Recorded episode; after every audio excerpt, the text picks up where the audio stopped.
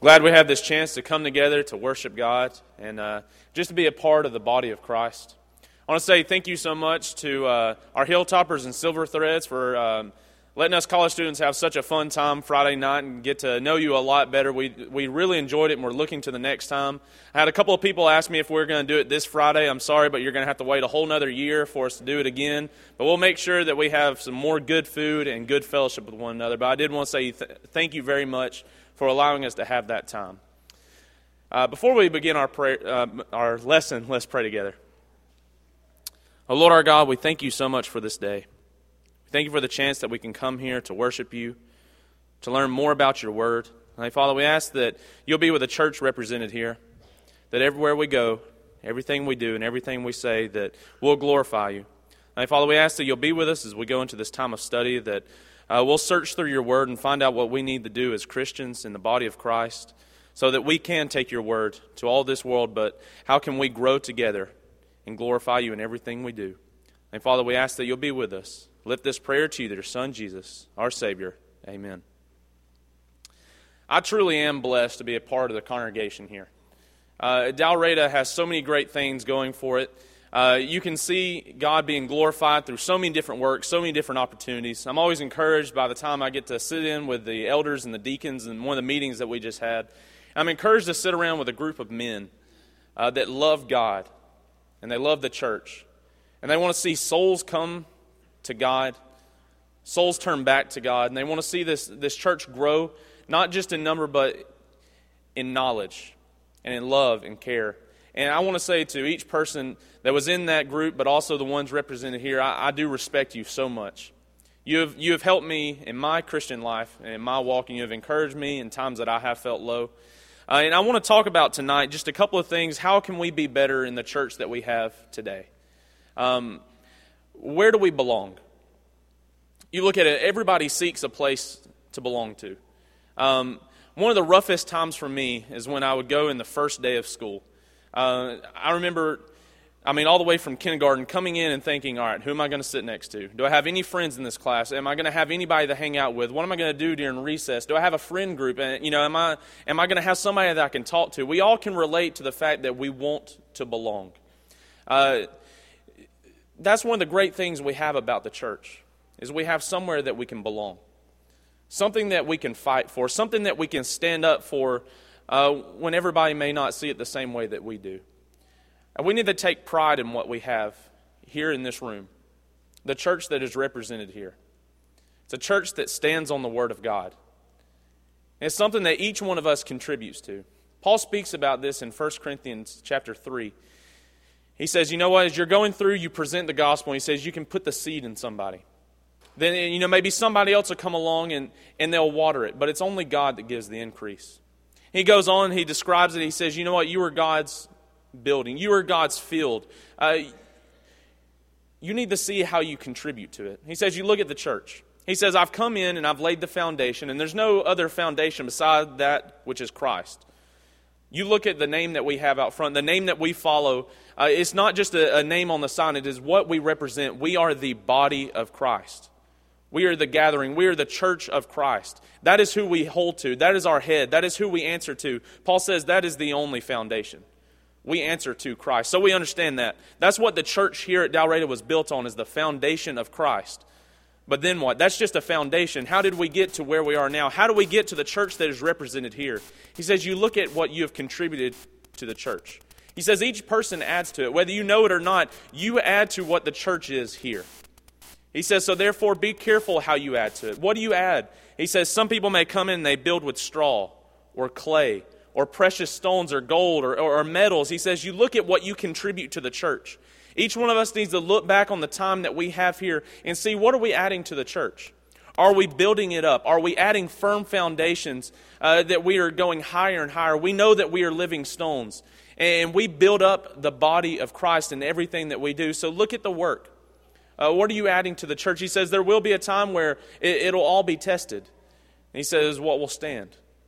What you have contributed to the church, will it stand on the day of judgment? And, and you look back on the good works. And I want to look at tonight how can we do it better? Let's go to Romans chapter 12. I'm going to start reading in verse 3. It says, For by the grace given to me, I say to everyone among you not to think of himself more highly than he ought to think, but to think with sober judgment, each according to the measure of faith that God has assigned. For as in one body we have many members, and the members do not all have the same function. So we, though many, are one body in Christ, and individually members of one another. Having gifts that differ according to the grace given to us, let us use them. If prophecy, in proportion to our faith, if service, in our serving, the one who teaches in his teaching, the one who exhorts in his exhortation, the one who contributes in generosity, the one who leads with zeal, the one who does acts of mercy with cheerfulness. You have something you can do in this church. Everyone has a place. Everyone has an action. Everybody has something they can do to contribute to the body of Christ, whether you are represented here or the church as a whole. Uh, all over the United States, all over the world, you are adding to the church and the example that it stands for. What are you, what are you contributing to it? Not everybody would seek to stand up here and present a lesson. Uh, I've always respected preachers and the ability to, to get up and speak. I get nervous every time I do it, and the fact that I want to make sure that, I, that I'm building on the church here, that what I present. But there's other avenues where I may not want to stand up here. As you saw a couple of nights ago when I did uh, two songs for the devotional, that was probably the scariest time I've had in many, many years. Uh, that's not where I contribute. Um, but I had to do it, and I can say that I did it, and I'm sure I'll have to do it more. Um, Bob is smiling because I'm sure he'll put me to work on that. That's something that I personally need to work on. But you know where you, you stand. You know what you contribute to. As you go down the little kids' hallway here, the, the living walls, and you see ladies and gentlemen teaching these young children, ones that are growing up in this world with all the sin, with all the pain, with people that don't want to serve God, they are being trained right now. And the opportunities that we have to learn how to be better Christians. And you know where they're looking for example? Number one, in the Word of God. And that's one of the things that I, I'm so excited that we stand on here at Dalraida is the Word of God, which is our foundation, Christ Jesus. But they're looking to you as an example. They are constantly looking up to you, whether you are their teacher or they come in here during kids sing and, and they go back out. They are looking to you as an example in every single part. When services are over, they, they see parents getting together, discussing, uh, praying together, uh, holding each other, whatever it takes to further the body of Christ. You see kids learning it from a young age.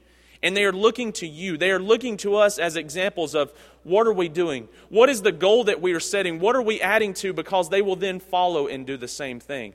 He says, You have an ability, uh, whether it's teaching, whether it's exhorting. I, I'm so encouraged by the cards that I get on, on numerous occasions. Uh, they just uh, appear randomly. Um, I've tried to keep every single card that I've gotten since I've come to college, um, which my mom sends out numerous ones. I know when I get a card from mom because it's just full of stickers. She, she loves to do that, and I know when I get in the, mail, in the mail, and I always smile, but I know the times I've gotten cards from you and how encouraged I am, and you have helped me, and, and I have them that I can go back and look at.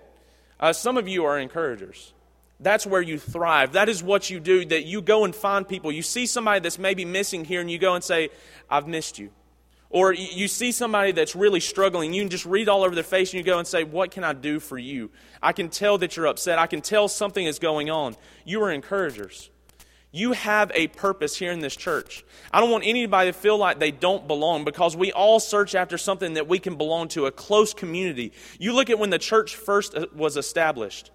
Uh, on the day of Pentecost, when 3,000 souls came together, but then there were more that were added. They were trying to find places where they can meet together. And you read through the book of Acts, you see them meeting in Solomon's portico. They wanted to learn more. It's this huge area that they could all gather in. And Peter would constantly go and encourage them. But they were looking for people they could get closer to. And that's the story of Acts is how did they get closer and closer? You see that they did everything they possibly could for one another. They encouraged each other. Maybe it was that they saw somebody in need, they would go and sell something so they could go and help somebody out. You saw the church was getting closer closer, but when uh, Acts chapter 8 comes along, when they are persecuted, they then scatter. And in the church didn't die out. Gamaliel, one of the wise teachers in the Jewish law at that time, uh, there was a, a, dispute that was going on in Acts 4 and 5, and you could see that uh, as the apostles are coming through and teaching, that they were teaching Christ, and it didn't agree with the Jewish law. And you see Gamaliel, this wise man at this time, and he looks up and, and people are saying, we just need to stone him. We need to persecute him because, you know, they are teaching against Moses and, and the law. And Gamaliel says, hold on, you, put him out for a second. We need to talk. He says, remember, we've had certain people rise up. Uh, there have been people here that have had a, a, a leading, a following. And he says, you know what? When persecution came, he said they were dispersed and they went away. He says, if this is of man, it will fail. And you see the church, although they went through persecution, it wasn't made of man because when they went and dispersed, you see churches, groupings of people gathering together and, fellowshipping. And, and you see it now because we're sitting in a group of the same thing. That although they were close together on the day of Pentecost, when persecution came, they just didn't fizzle out and say, I don't want to be a part of it anymore. They took hold of it and they say, you know what? I'm taking it in my hometown. I'm taking it here. And they had people that would go around and encourage those churches. You would see people rising up. What are you doing with the church? We, we need to encourage each other more that, uh, that we have something so great when we're on this world. We have the kingdom of God. This is what the church is. We have the kingdom, we have the fellowship, the grouping of God, and we need to build on it every chance that we get. How can we do it more? Let's go to Ephesians chapter 4.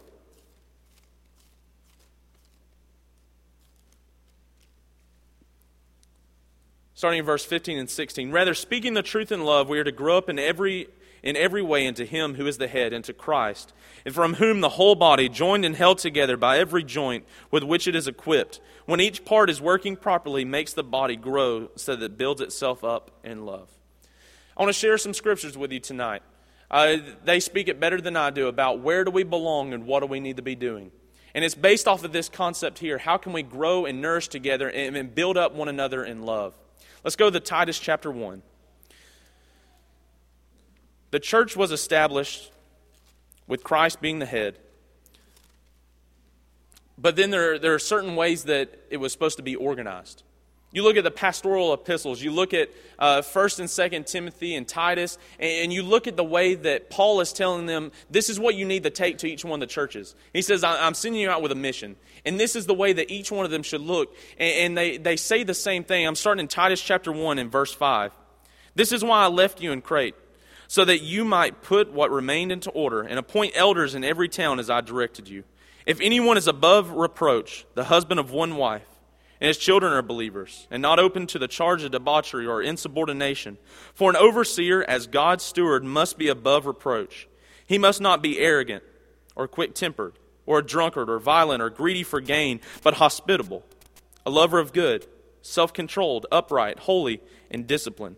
He must hold firm to the trustworthy word as taught, so that he may be able to give instruction in sound doctrine and also to rebuke those who contradict it. I think you can join in with me and say how blessed we are to have the group of elders that we do. They truly care for the congregation. They care for the flock that is here, and you can see it. Um, from our retreat that we had uh, a, a, while back when I first came in, not knowing a, a bunch of the men here, uh, knowing some of their backgrounds, some of their uh, situations, but seeing them talk about the church. And this goes from the elders all the way down to the deacons, the, the men presented there. You see how much they cared about the church as they wept for certain situations. I am blessed, and so are you, to have these group of men that I look up to personally, that I know I can go to at any time. And you look at the way that the Bible has set standards. And each one of these men follow it, it, it as much as they possibly can. And this is their goal because they care about God first and they care about your souls. And so I'm truly thankful for them. But let's keep on reading some more. Let's flip to 1 Timothy chapter 3. Another group that we have, we have the elders overseeing the, the, the flock here, but we also have ones that are helping them. We have 1 Timothy chapter 3, starting in verse 8.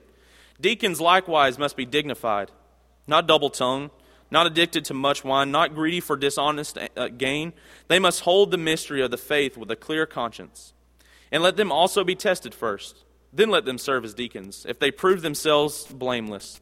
Their wives likewise must be dignified not slanderers, but sober minded, faithful in all things.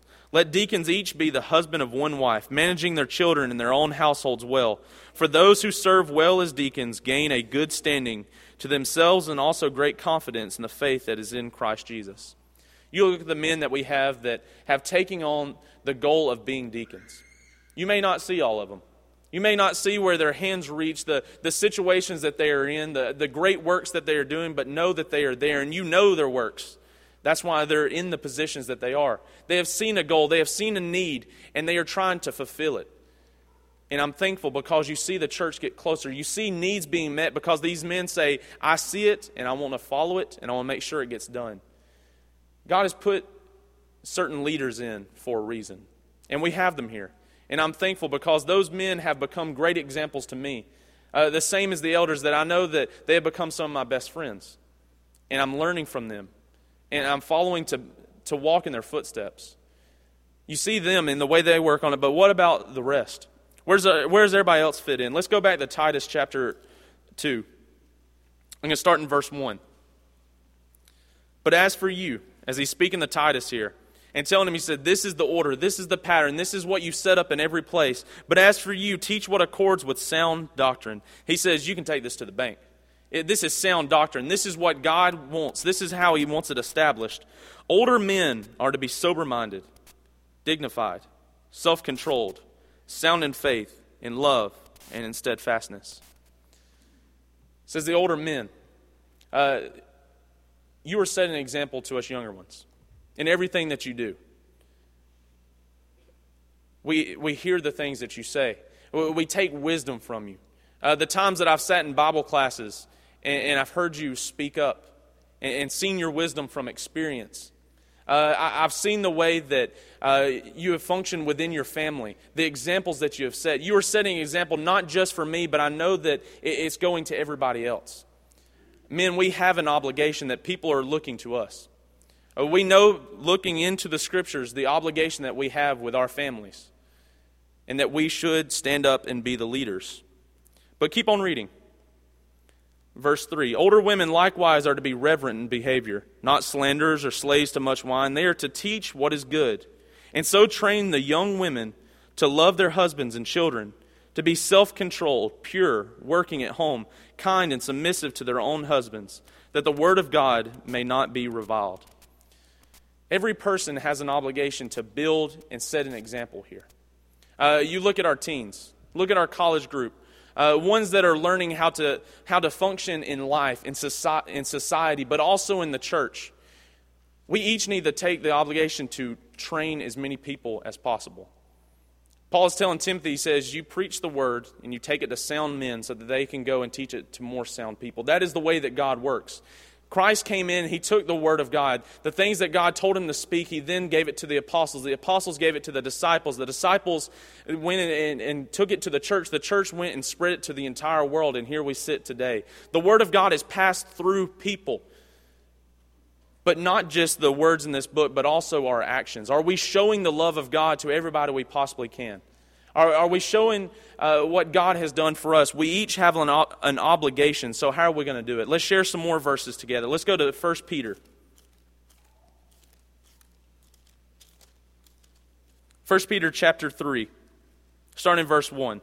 Likewise, wives, be subject to your own husbands, so that even if some do not obey the word, they, be, they may be won without a word by the conduct of their wives.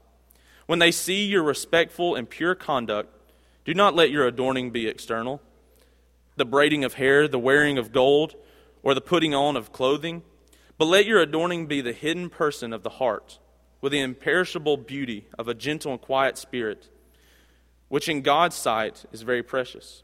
For this is how the holy women who hoped in God used to adorn themselves by submitting to their husbands, as Sarah obeyed Abraham, calling him Lord, and you are her children if you do good and do not fear anything that is frightening. Likewise, husbands, live with your wives in an understanding way, showing honor to the women as the weaker vessel, since they are heirs with you of the grace of life, so that your prayers may not be hindered. You look at our world and the teachings that they have. You look at how every one and two families goes through divorce. I know specific examples that are going on in this congregation of ones that have come through a, a divorce, uh, ones that have experienced at some point. The world teaches that it's okay. The, the world teaches that you can give up. But we are setting an example of the way that God wants it to be done. And you, and you see his scriptures. There's not much that I can add to it because the, God says it through his inspiration of what we need to do. And this is our goal. Following scripture as closely as possible, the way that we work with one another, and, and the examples that we set at all times. Go the, back to Titus chapter 2.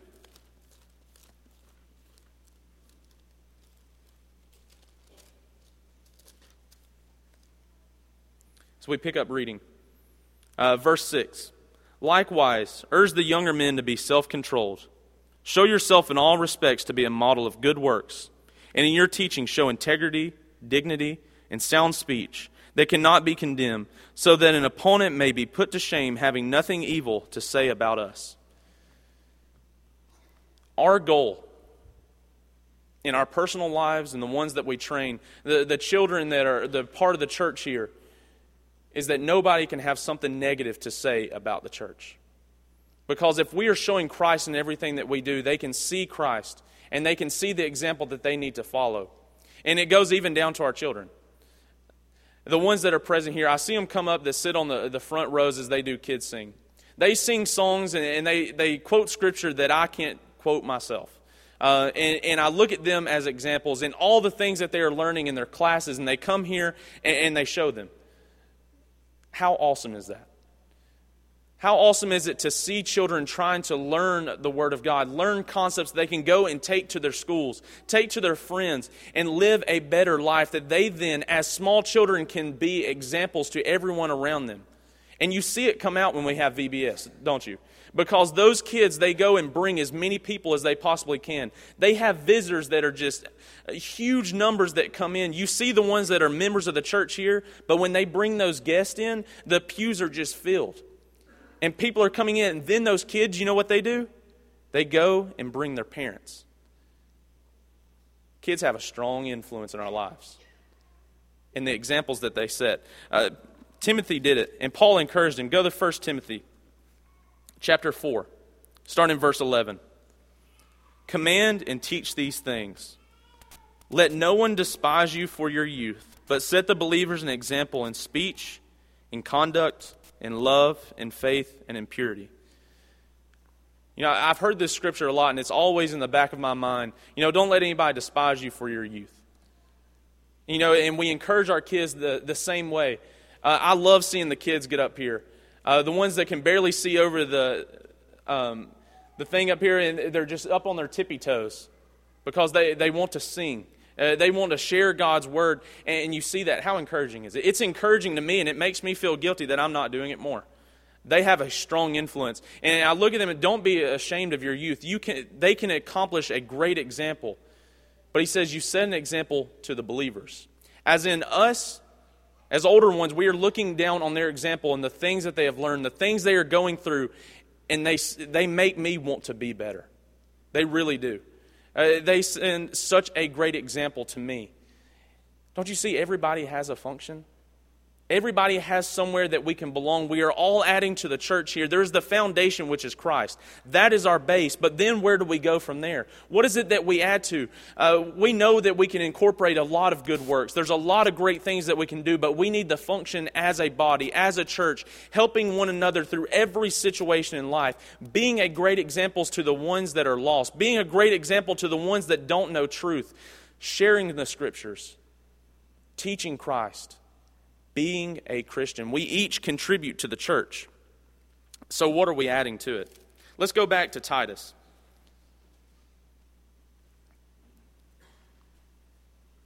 Titus chapter 3.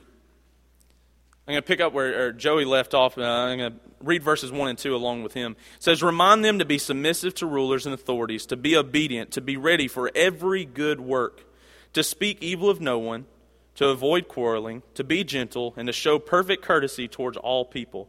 For we ourselves were once foolish, disobedient, led astray, slaves to various passions and pleasures, passing our days in malice and envy, hatred by others, and hating one another. He says that was our past. That's what we used to do. That was our story. Is that found in the church here? He says that was the past. That's what used to go on. Is it happening now? Verse 4 But when the goodness and loving kindness of God our Savior appeared, he saved us, not because of works done by us in righteousness, but according to his own mercy, by the washing of regeneration and renewal of the Holy Spirit, whom he poured on, out on us richly through Jesus Christ our Savior, so that being justified by his grace, we might become heirs according to the hope of eternal life. The saying is trustworthy. And I want you to insist on these things so that those who have believed in God may be careful to devote themselves to good works. These things are excellent and profitable for people, but avoid foolish controversies, genealogies, dissensions, and quarrels about the law, for they are unprofitable and worthless. As for a person who stirs up division after warning him once and then twice, have nothing more to do with him, knowing that such a person is warped and sinful. He is self condemned. As Paul's going through, he's teaching Titus. He says, Look, this is what you look for in the church. He said, You find people that fit this criteria he's speaking to the elders. And as Paul contributes through Timothy, he says, This is the people that represent deacons. He said, Find the ones with that ability, that desire, and you make sure they do it. But he says, You then look into the church. He says, if there's any divisions, if there's any problems, he says, you make sure that it gets straight. Every New Testament book that you read through, you see that there are corrections and there's also encouragement. Sometimes Paul would call somebody out as they're reading through the letter and they read it before the congregation. He would throw two names in there of maybe some ladies that were disagreeing. I can only imagine sitting there and my name being called and thinking, I do need to get myself right. And as, as, Paul's reading through here, as he's writing to Titus, he says, You look for these things. And he says, This is what the church should look like. This is what the body of Christ looks like. That when it is building on the foundation, which is Christ, he says, You make sure people are building on it with the right stuff. Make sure that we are contributing to one another and to God. So, where do you fit in to all of this? Each person belongs. Every person has an ability, every person has a talent, and you know what yours is. You know where your strengths are, and you know where your weaknesses are. So, what are you doing with them? I want to encourage you to find a place, to find a desire. If it is yours to, uh, to encourage the, the younger ones, Maybe you want to teach a class on how to be more dignified or how to be a, a, better father or a better mother. You find somewhere that you can belong. If you want to encourage more, if you want to give more, if you want to teach, if you want to this or that, there's a place for you. And I want to encourage you to do that. I've showed you scripture tonight. Let them speak.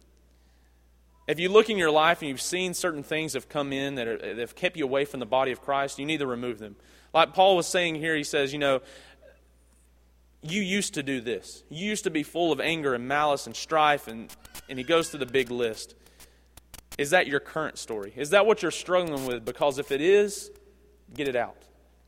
You don't need it because it's building to the church in the wrong way. And it's taking you further and further away from God. If you need encouragement, the body of Christ is here to help you. Maybe you want to be a part of the body of Christ. Maybe you want to be added to this great uh, this great group of people that we have. And it's not just the ones represented here, it's the ones that are universal. The church that Christ bought with his own blood. And the only way to get into it is through Christ. And you can be united with him in the watery graves of baptism, giving your life over to him, removing sin, and following him the right way. If that's what you need to do, you make it happen tonight so that you can be a part of the body. So that when this world is over, you can stand before God and hear him say, Enter in, my good and faithful servant.